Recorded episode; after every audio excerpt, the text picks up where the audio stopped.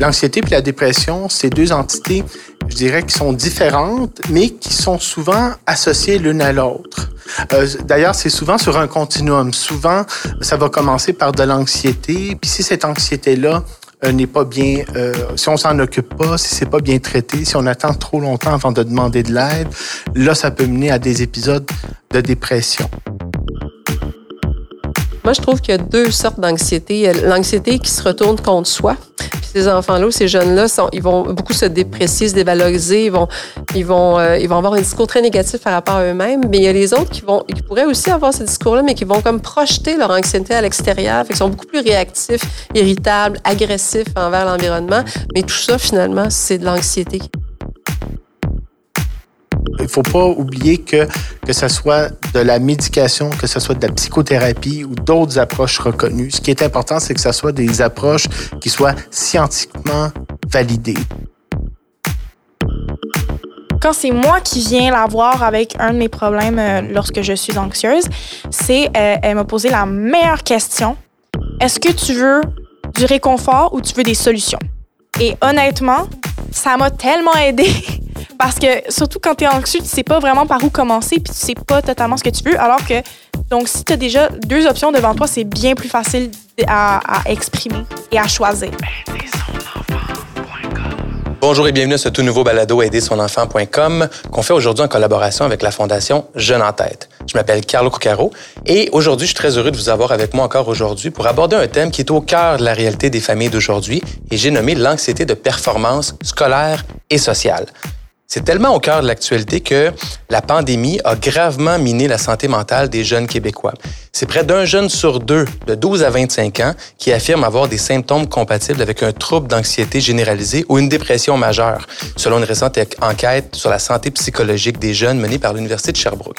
Et plus que ça, les élèves du secondaire sont maintenant trois fois plus nombreux à qualifier leur santé psychologique de passable ou mauvaise comparativement à janvier 2020. Trois fois plus nombreux.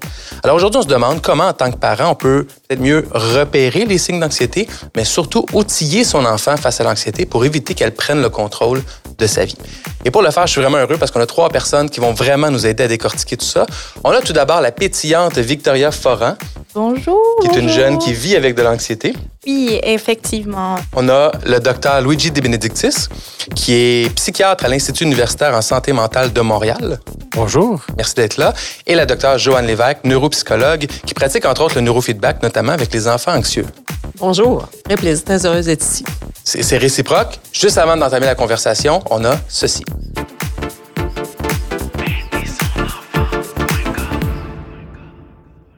Aujourd'hui, les jeunes font face à de grands défis pour leur santé mentale. La Fondation Jeunes en tête offre depuis plus de 20 ans des ateliers de sensibilisation à la santé mentale dans les écoles secondaires du Québec. Et elle propose maintenant aux familles, aux jeunes et au personnel scolaire les trousses pour la santé mentale. C'est des contenus gratuits, simples et vivants, validés scientifiquement pour faire reculer la détresse psychologique. Pour les découvrir, rendez-vous sur le site fondationjeuneentête.org.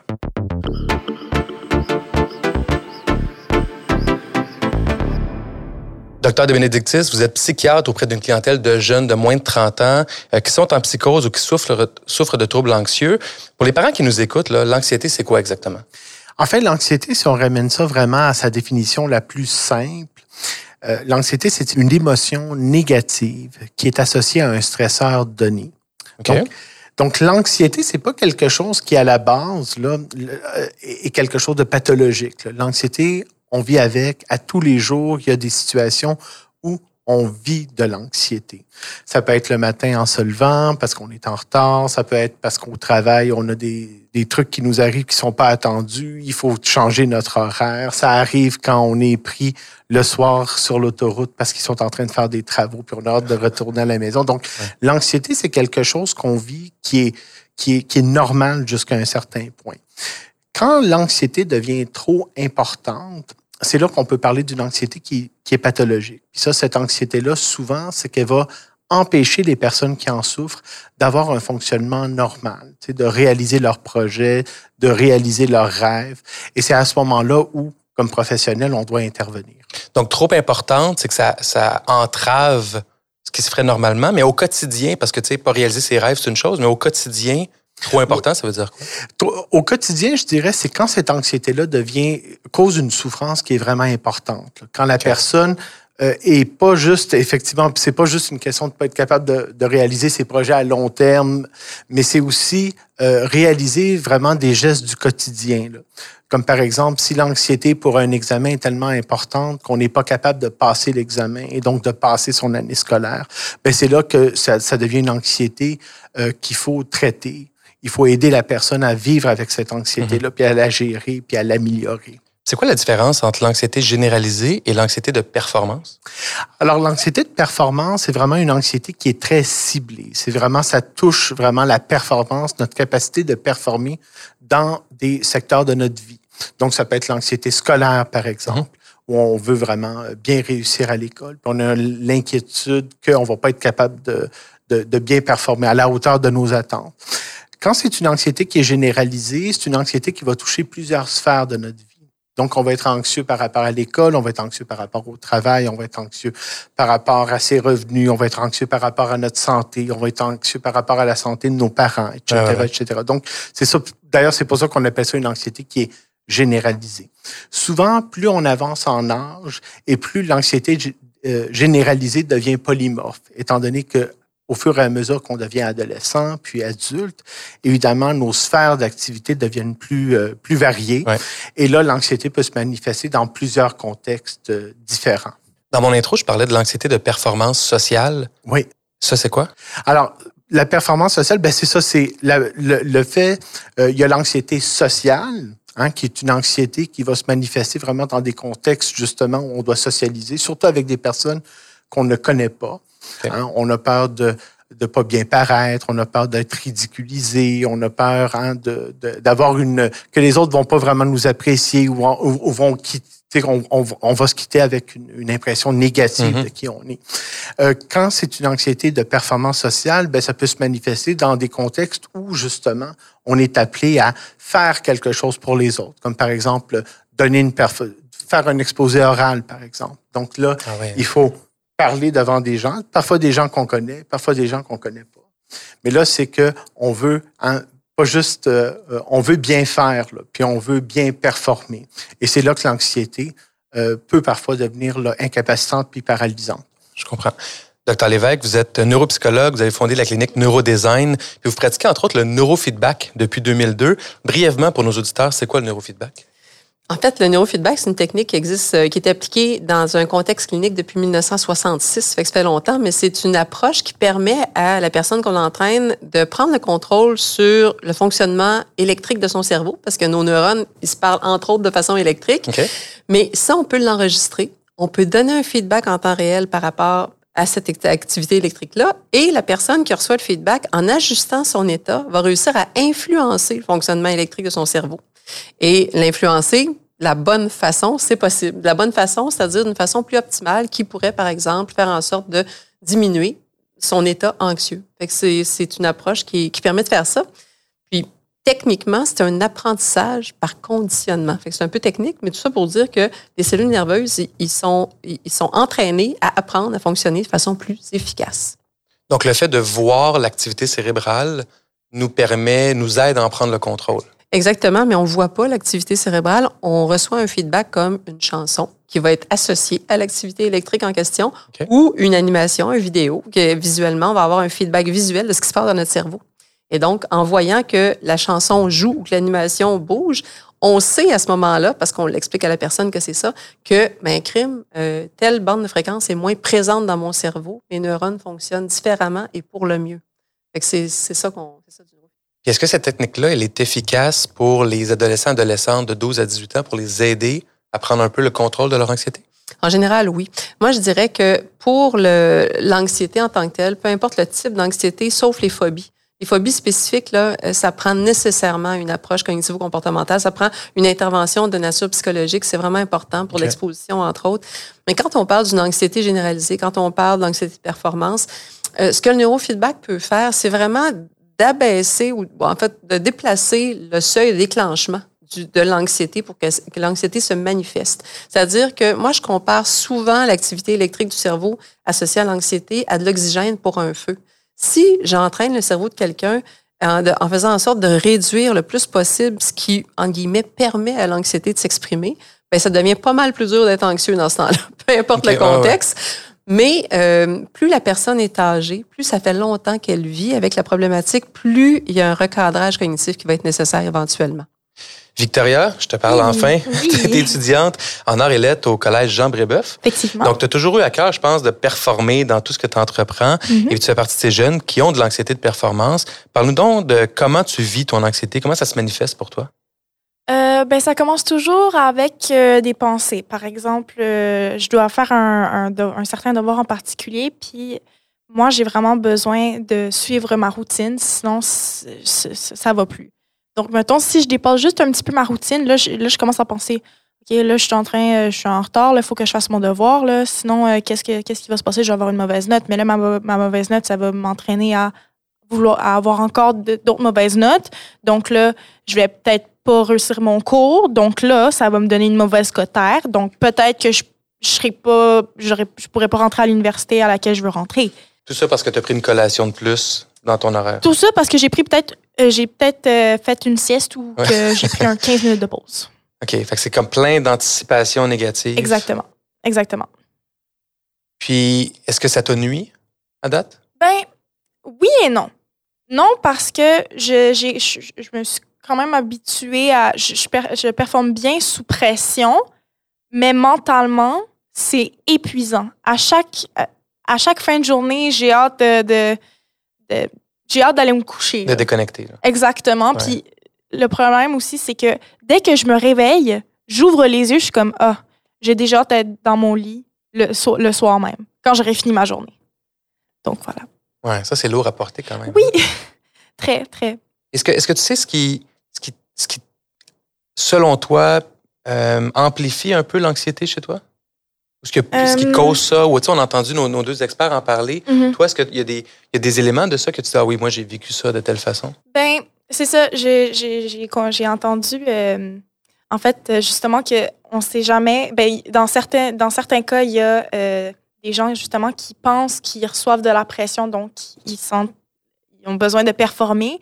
Et euh, je pense que mes parents le font un peu inconsciemment parce que je suis allée au même, au même secondaire que mes deux sœurs. Mes deux sœurs ont été super bonnes à l'école tout le temps.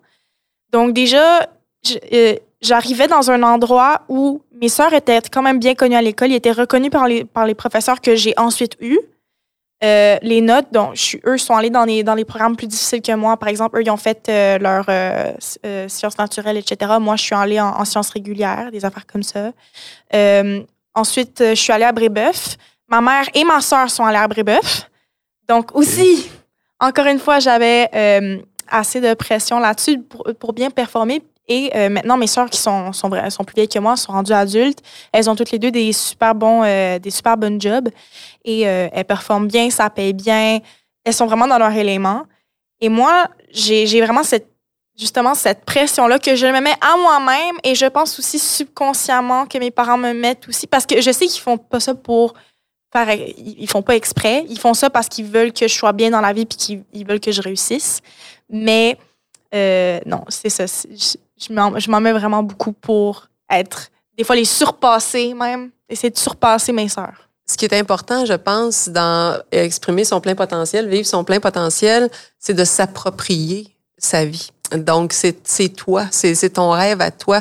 Toi, la journée que tu vas aller à l'école puis que tu vas faire tous tes projets un à la suite de l'autre parce que tu éprouves un plaisir profond à le faire, tu vas te sentir tellement mieux parce que, dans le fond, tu essaies de contrôler quelque chose qui t'appartient pas, c'est-à-dire la réaction de tes parents, de ta sœur. C'est- Ça, c'est très insécurisant. Écoute, t'as- t'as- t'as- tu te mets la pression de leur bonheur sur des épaules, ouais. alors que c'est le tien qui est, qui est fondamental. Mais c'est facile à dire. Là. Moi, je suis assise ce côté-ci de la table, puis d'aller à l'école.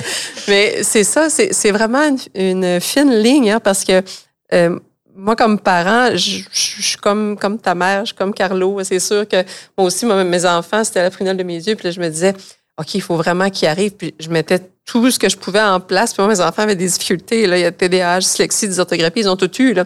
Fait que là, je me disais, OK, ben attends un petit peu. Là. Moi, comme parent, à un moment donné, je me suis dit, euh, je vais m'asseoir avec eux, puis je vais leur demander, toi, tu t'en vas où? c'est quoi tes objectifs? Qu'est-ce que tu peux faire pour y arriver? Fait que j'ai remis, je leur ai remis leur destin entre leurs mains en leur disant toujours, écoute, si tu as besoin de moi, je vais être là. Puis je vais déployer tout mon réseau de contacts tu as besoin de quelque chose. Mais euh, je voulais que... C'est ton projet. C'est ton projet, c'est ta vie, c'est ton projet. Puis écoute, je vais te supporter.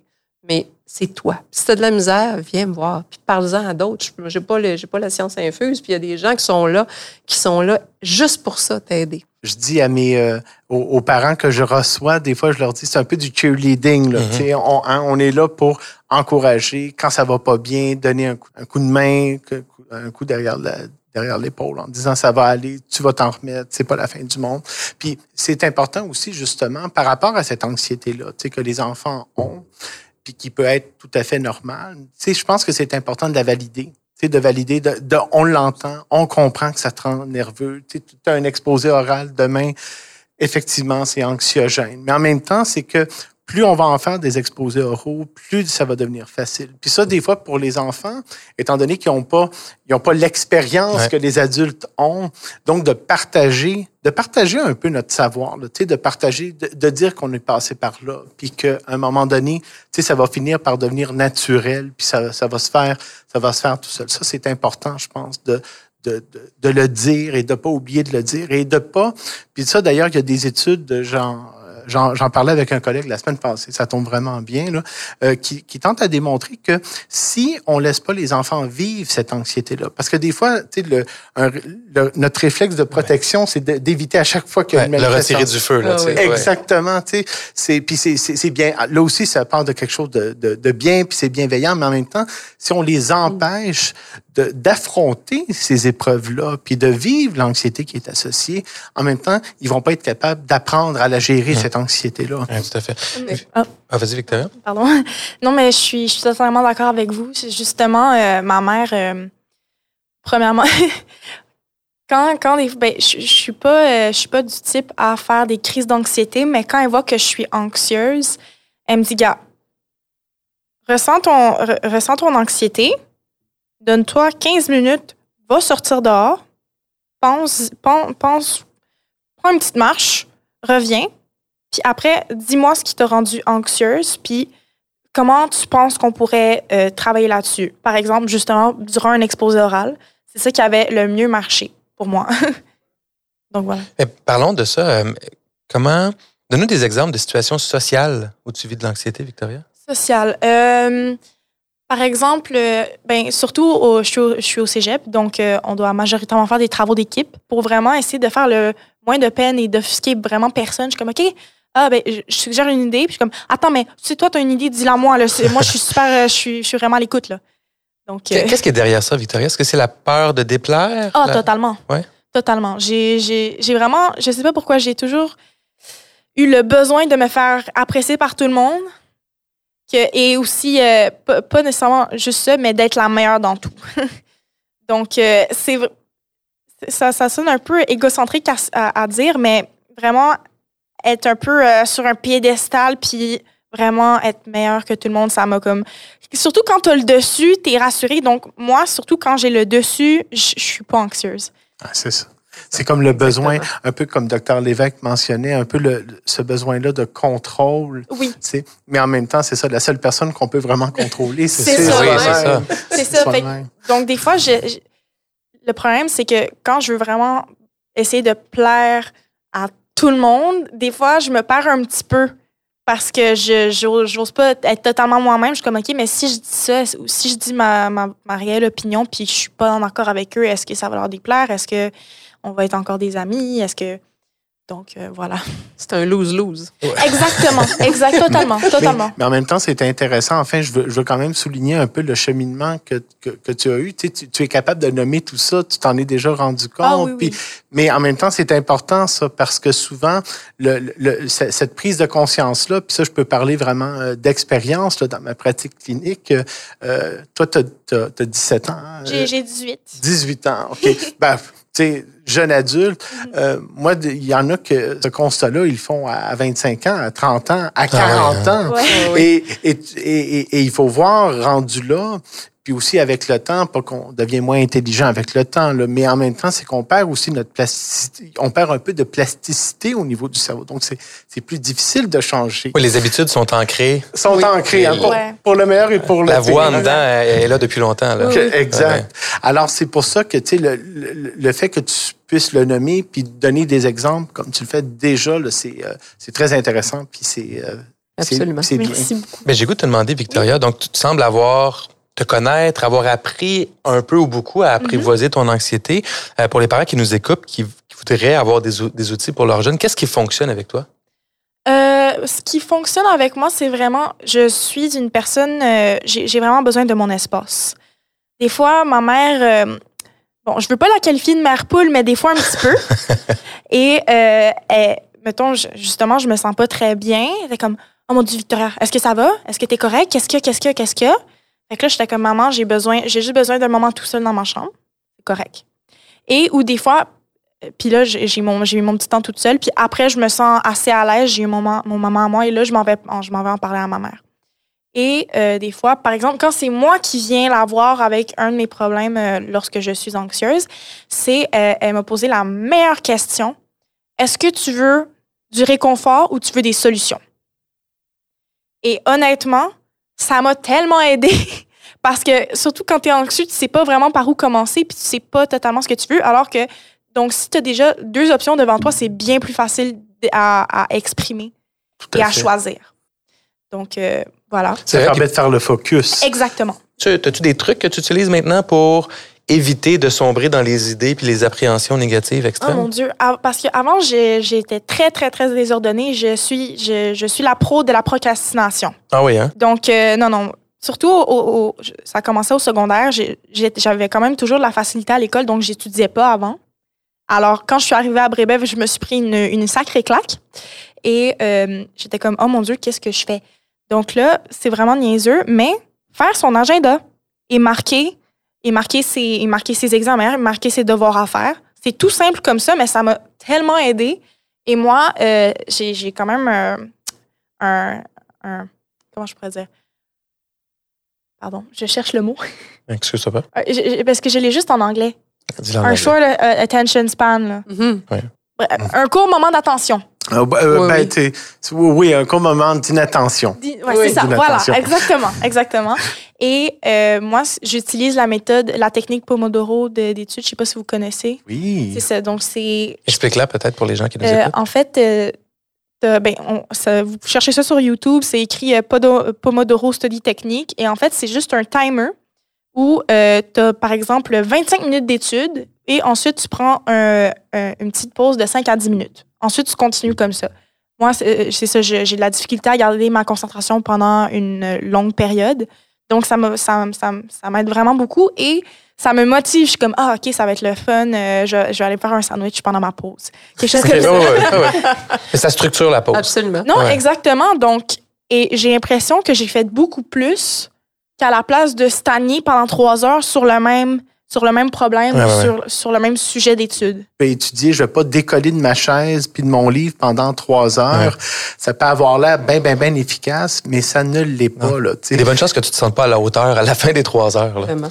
Tout à fait, parce qu'après après 15 minutes, là, le cerveau commence à, commence à divaguer un peu, tu t'en aperçois, là, tu commences à paniquer, oh, je vais jamais être capable. Je, il faut avoir des attentes qui sont réalistes. Puis c'est correct, je pense, de prendre des pauses. Puis c'est correct aussi d'aller se coucher. Moi, c'est souvent ça aussi que je dis des fois à mes jeunes, qui me disent des fois, parfois même avec une certaine fierté, j'ai étudié jusqu'à une heure du matin mmh. ou des trucs comme ça. Puis c'est comme, c'est la pire chose à faire. Là. Ça, c'est très bien démontré. Le cerveau a besoin de se reposer. Puis d'ailleurs, pendant le sommeil, c'est la phase où vraiment on, on, on va vraiment emmagasiner l'information. Consolider. Consolider, exactement. C'est le terme exact. C'est en plein ça. Alors, parfois, c'est mieux, même si on a, il nous reste encore des choses à, tu sais, on n'a pas tout, tout, tout relu nos notes. Là. Parfois, c'est mieux d'aller se coucher puis d'avoir une bonne nuit de sommeil, puis d'être frais et dispo le lendemain matin, on risque d'avoir une bien meilleure note à notre examen que si vraiment on n'a pas dormi du tout, puis il est 3 heures du matin, puis il n'y a plus rien qui rentre de toute façon. Victoria, tu as des amis qui font aussi des crises d'anxiété. Oh mon Dieu. Euh, puis ils utilisent la méthode des cinq choses. Oui. C'est quoi ça? Euh, en fait, les cinq choses, c'est euh, ce que je fais par, quand j'accompagne une personne qui a une crise d'anxiété, c'est que je lui demande de nommer cinq choses qu'elle voit, quatre choses qu'elle entend, trois choses qu'elle peut toucher, deux choses qu'elle peut sentir, une chose qu'elle peut goûter. Donc, c'est vraiment euh, l'aspect des cinq sens. Dans le moment présent. Exactement, pour euh, revenir à la réalité et justement, et voilà. Se ressaisir. Exactement. Sortir de sa tête. Exactement. C'est ça. Et ça, c'est connu comme technique? En fait, je ne connaissais pas spécifiquement celle-là, mais je la trouve vraiment très Oui, intéressante. moi non plus, je la connaissais pas, mais c'est super. C'est- Il y a un côté recentrage sur le moment présent. Tout à Par fait. les sens. Tout à fait. En fait, c'est le- le- l'idée gravite autour, euh, tou- toujours autour de ça. là. Tu sais, revenir un peu, si on prend, par exemple, je pense à, à de la pleine conscience, Oui. euh, qui est une stratégie qui est un, un peu nouvelle, enfin nouvelle, mais ça fait quand même déjà un certain temps, validée par la science, puis tout ça, euh, qui, euh, en fait, essentiellement, qu'est-ce que c'est de la pleine conscience? C'est un peu des techniques de respiration, de relaxation, d'ailleurs fortement inspiré du bouddhisme, d'ailleurs Oui, oui. la pleine conscience et qui justement c'est se recentrer sur le moment présent. Qu'est-ce qui se passe là, ici et maintenant? Euh, euh, À l'époque, on disait même se recentrer sur l'enfant intérieur. C'était, je Oui. pense, Ah la, oui, hein? la, la phrase, euh, Oui, oui. La, la- la phrase clé là. Mais euh, tu vois, en même temps, ça revient toujours à ça, se recentrer sur qu'est-ce qui se passe ici et maintenant. Docteur Lévesque, euh, quel conseil pouvez-vous donner aux parents qui nous écoutent pour aider leur ado qui souffre d'anxiété? Euh, les écouter dans un premier temps. Toujours être à l'écoute. Puis moi, ce que je trouvais, les, deux questions de ta mère, c'est fondamental, c'est de, de saisir le besoin. C'est quoi qu'ils ont besoin au moment où ils vivent l'anxiété. Puis s'ils sont en, en recherche de réconfort, bon, on les réconforte, mais s'ils sont en recherche de solutions, c'est d'évaluer, ben c'est c'est la solution pourquoi. Mais moi, ce que je trouve toujours intéressant, c'est de réussir avec eux, euh, les, les enfants ou les jeunes qui sont très anxieux, là, c'est de, si ces personnes-là avaient la discipline de juste une fois par jour, utiliser des applications comme euh, il y en a plein, là, Headspace, euh, Calm, Ouais. euh, Respiralax Plus. Petit Bambou. Ouais. mais en fait, même si on des noms anglophones, il y, a des méditations dirigées fran- francophones, mais de juste avoir la discipline de faire ça parce que ça permet au système nerveux de relâcher. Fait que ça évite l'espèce de build-up, je me pardonnez-moi de l'anglicisme, mais euh, de- d'anxiété. Fait que à tous les jours, c'est comme si on faisait une mise à zéro, un reset de notre système nerveux. Fait que ça, ça calme énormément. Puis c'est euh, comme la cohérence cardiaque a été Oui, c'est quoi ça? Vous en avez parlé en, entre- en pré-entrevue? Oui, oui. Ben, la cohérence cardiaque, c'est une technique, en fait, qui permet, à travers une, une inspiration, une expiration euh, abdominale, de moduler le, notre- nos battements cardiaques, le rythme, la variabilité de nos- notre, rythme cardiaque, mais qui va influencer le cerveau. euh, grâce à un nerf qui s'appelle le nerf vague, qui, qui, qui va moduler aussi le, le système nerveux sympathique et parasympathique. Puis, en, juste de façon très, très simple, le système nerveux sympathique, c'est celui qui nous permet de nous activer, puis le parasympathique, de, entre autres, de nous calmer. Mais quand on est très anxieux, c'est que le, le parasympathique est, est comme pas beaucoup sollicité. Il un grand, grand déséquilibre entre les deux. Et quand Ouais. notre cohérence cardiaque, elle est belle, ça implique nécessairement que d'un point de vue physiologique, il y a un équilibre entre le système nerveux sympathique et parasympathique. Parce que souvent, quand il y a un enfant qui est anxieux ou un jeune qui est anxieux, il n'est pas tout seul de son groupe familial. Effectivement. Et ça, est-ce qu'on peut le faire sans acheter rien? Est-ce que Absolument. c'est quoi la méthode? C'est quoi la, la- la façon C'est- de faire? Euh, la pour la plupart des êtres humains, euh, on parle d'une inspiration abdominale de 4 secondes, expiration 6 secondes. Donc, c'est sur un cycle de 10 secondes. Puis, il faut pas bloquer en haut la respiration parce qu'on génère pas la même chose au niveau du système nerveux. Puis, il y en a que c'est 3-7, il y en a que c'est 4-6. Moi, je dis, bon, ben regardez ce qui vous fait le plus de bien. Puis, Ça doit pas nuire de toute façon. Ça peut pas C'est nuire. 3-7 va pas nuire alors que non, 4-6 non, va non, aider. non. là. Puis avec des applications comme Petit Bambou, Respirolax, c'est que c'est le fun. Il y a comme un, on a comme un, un visuel qui nous accompagne. Fait que ça devient vraiment euh, plus fun que de juste respirer dans le vide. OK. Euh, en tant que parent, comment est-ce qu'on fait pour reconnaître les signes avant-coureurs d'un problème d'anxiété chez notre enfant? Ou notre ado? Ben, c'est au niveau comportemental. Euh, moi, je trouve que ce qui ressort le plus dans ce que les gens me rapportent tout le temps, c'est euh, des symptômes physiques. Donc, euh, maux de tête, maux de ventre, euh, nausées, euh, vomissements, mais aussi, aussi beaucoup de, de, de- d'évitement de, de choses. Donc, tout ce qui est en lien avec la tâche à faire, tout est mieux que de faire ce qu'on nous a Mhm. demandé. Ouais. Des fois, même, ces enfants-là vont passer pour des jeunes qui ont un trouble d'opposition. Fait que c'est vraiment, c'est vraiment important de dissocier l'opposition, le vrai trouble d'opposition, où là, toutes les limites sont testées tout le temps, puis c'est toujours un non, peu importe ce qu'on demande, euh, versus l'anxiété qui va faire que la personne va dire non, elle veut pas le faire, mais parce qu'elle a peur. C'est son anxiété qui prend le dessus, c'est pas du tout le même problème. Fait que c'est pas la même solution non plus. Ouais. Fait qu'il faut vraiment faire attention à ça. Euh, puis sinon, dans les autres signes, je dirais euh, Ben, en fait, un, mal-être. On voit la, personne peut pleurer. il y a des personnes anxieuses. Moi, je trouve qu'il y en a deux types, puis vous allez pouvoir certainement euh, euh, ajouter, mais moi, je trouve qu'il y a deux sortes d'anxiété. L'anxiété qui se retourne contre soi. Puis ces, enfants-là, ces jeunes-là, ils vont beaucoup se déprécier, se dévaloriser. Ils vont, ils vont, euh, ils vont avoir un discours très négatif par rapport à eux-mêmes. Mais il y a les autres qui vont, qui pourraient aussi avoir ce discours-là, mais qui vont comme projeter leur anxiété à l'extérieur. Fait qu'ils sont beaucoup plus réactifs, irritables, agressifs envers l'environnement. Mais tout ça, finalement, c'est de l'anxiété qui est sous-jacente. J'avais, oh, pardon, j'avais juste une question. Est-ce que c'est, c'est ça, vous dites qu'il y a deux vraiment types d'anxiété, mais moi, je pense que je fais les deux. non, parce que j'étais comme, ah, OK, attends. Non, parce que j'en ai parlé avec ma mère quand j'étais plus jeune, vers environ 14-15 ans, j'avais comme. Elle pensait vraiment que j'avais un vrai problème d'opposition, alors que ah. non! Et, et, elle comprenait pas. Mais là, enfin, merci. non, non, parce que j'ai compris, je oh mon Dieu, c'est ça. OK, donc j'étais. Mais mon sentiment. Ouais, c'est ça. Et euh, aussi, moi, j'ai un peu souffert de tri tricotylomanie, je ah pense. oui. oui. Et je m'arrachais les sourcils. Au Palaya. J'avais plus de sourcils en secondaire 2 du tout. Et en fait, c'est. Est-ce qu'on peut expliquer c'est quoi le tricot? Ouais. Un tricotylomanie, ça, c'est le fait de s'arracher justement des poils ou mm-hmm. des cheveux euh, puis ça, souvent, les personnes anxieuses, justement, ben, enfin souvent, c'est surtout chez les jeunes, mais ça arrive aussi parfois chez les, euh, chez les adultes. Un peu, docteur Lévesque mentionnait un peu les plaintes somatiques, ça va un peu là-dedans. Des fois, l'anxiété, euh, surtout, je dirais, c'est encore plus fréquent chez les jeunes. Souvent, plus ils sont jeunes, plus ils vont avoir tendance à somatiser. Pour justement, c'est comme ça un peu qu'ils vont euh, qu'ils vont vivre leur anxiété. Au fur et à mesure qu'ils deviennent euh, plus plus vieux, des fois l'anxiété vraiment va va va va, va, va, être décrite ou va être agie. On, va, on, va vraiment agir sur, euh, sur, euh, sur l'anxiété.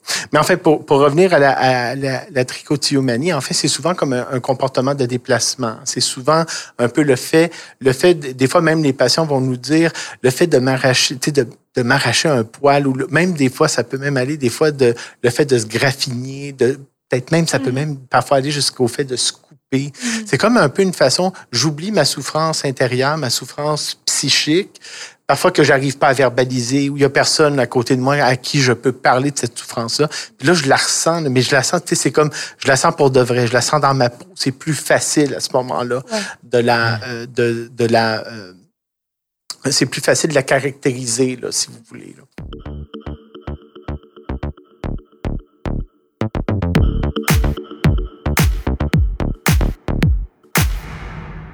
L'anxiété puis la dépression, c'est deux entités, je dirais, qui sont différentes, mais qui sont souvent associées l'une à l'autre. Euh, D'ailleurs, c'est souvent sur un continuum. Souvent, ça va commencer par de l'anxiété, puis si cette anxiété-là euh, n'est pas bien, euh, si on s'en occupe pas, si c'est pas bien traité, si on attend trop longtemps avant de demander de l'aide, là, ça peut mener à des épisodes de dépression. Il faut pas oublier que que ce soit de la médication, que ce soit de la psychothérapie ou d'autres approches reconnues. Ce qui est important, c'est que ce soit des approches qui soient scientifiquement validées. Tu sais, que ce soit des choses qu'on a fait des études, on a testé ça sur des gens, parce qu'effectivement, au niveau cérébral, ils donnent toutes plus ou moins la même chose. Il y en a qui vont aller, comme par exemple, il y a eu des études comparatives qui ont comparé comme les approches pharmacologiques aux approches psychothérapeutiques et autres, comme le biofeedback, entre autres. Puis vous voyez ce que ça, ce que ça démontrait, c'était que des fois, la médication, effectivement, on pouvait avoir un effet plus rapide. Par contre, dans les approches psychothérapeutiques et non pharmacologiques, on avait des, des réponses qui duraient davantage dans le temps. Moi, je suis sous médication et euh, j'ai euh, une psy. Et oh mon Dieu, la différence. Ça fait du bien. Euh, mais non, c'est ça, je dis. C'est pas de la propagande pour euh, aller consulter. Mais en même temps. Allez-y. Allez-y, oui. Quand même, ça, ça fait vraiment du bien. Quand quelqu'un me consulte, je le vois toujours dans une perspective de plan de traitement où il peut y avoir une médication, euh, d'autres interventions qui sont faites par des professionnels, mais aussi des choses que les gens peuvent faire par eux-mêmes. Comme quoi? ben, comme aller marcher L'exercice physique est tellement sous-estimé. Il y a tellement d'études, ça n'a juste pas de bon sens.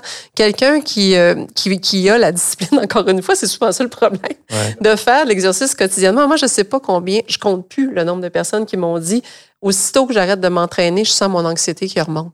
Fait que ces gens-là, les gens qui s'entraînent contrôlent une partie de leur TDA, TDAH, une partie de leur anxiété, euh, favorisent la, la, rétention, la mémorisation de l'information. Ça. L'énergie. L'énergie, écoute. Le sommeil. Exact, le sommeil. Il y a juste des avantages à s'entraîner, à faire l'exercice. Puis des fois, les gens, ils disent, OK, mais moi, j'ai pas d'argent. Ben, garde, des pas souliers, pas marcher. pas marcher. Pas marcher. Soit essoufflé un peu, tu sais, si tu veux avoir un gauge. Là. Docteur Lévesque, est-ce qu'il y a un lien entre anxiété et estime de soi? Euh, en fait, oui. Moi, je dirais que oui. C'est que l'estime de soi, quand, quand on est petit, puis qu'on, pour une raison ou pour une autre, on pense que nos parents on ne, nous estiment pas, qu'on n'a pas de valeur pour eux. Mais là, il y a comme un bris à l'intérieur de nous, fait qu'on va être porté à faire des choses pour essayer d'être aimé, de, pour de se rattraper finalement, parce qu'on est toujours en déficit par rapport au lien d'attachement euh, dont vous parliez tout à l'heure. Et donc, la sécurité, on l'a plus. Fait que là, on est prêt à faire bien des affaires pour être en sécurité. Mais si, comme enfant, on peut aussi se dire, OK, mais si mes parents euh, ne m'estiment pas, ils ont peut-être raison. Fait que là, c'est la confiance qui est affectée.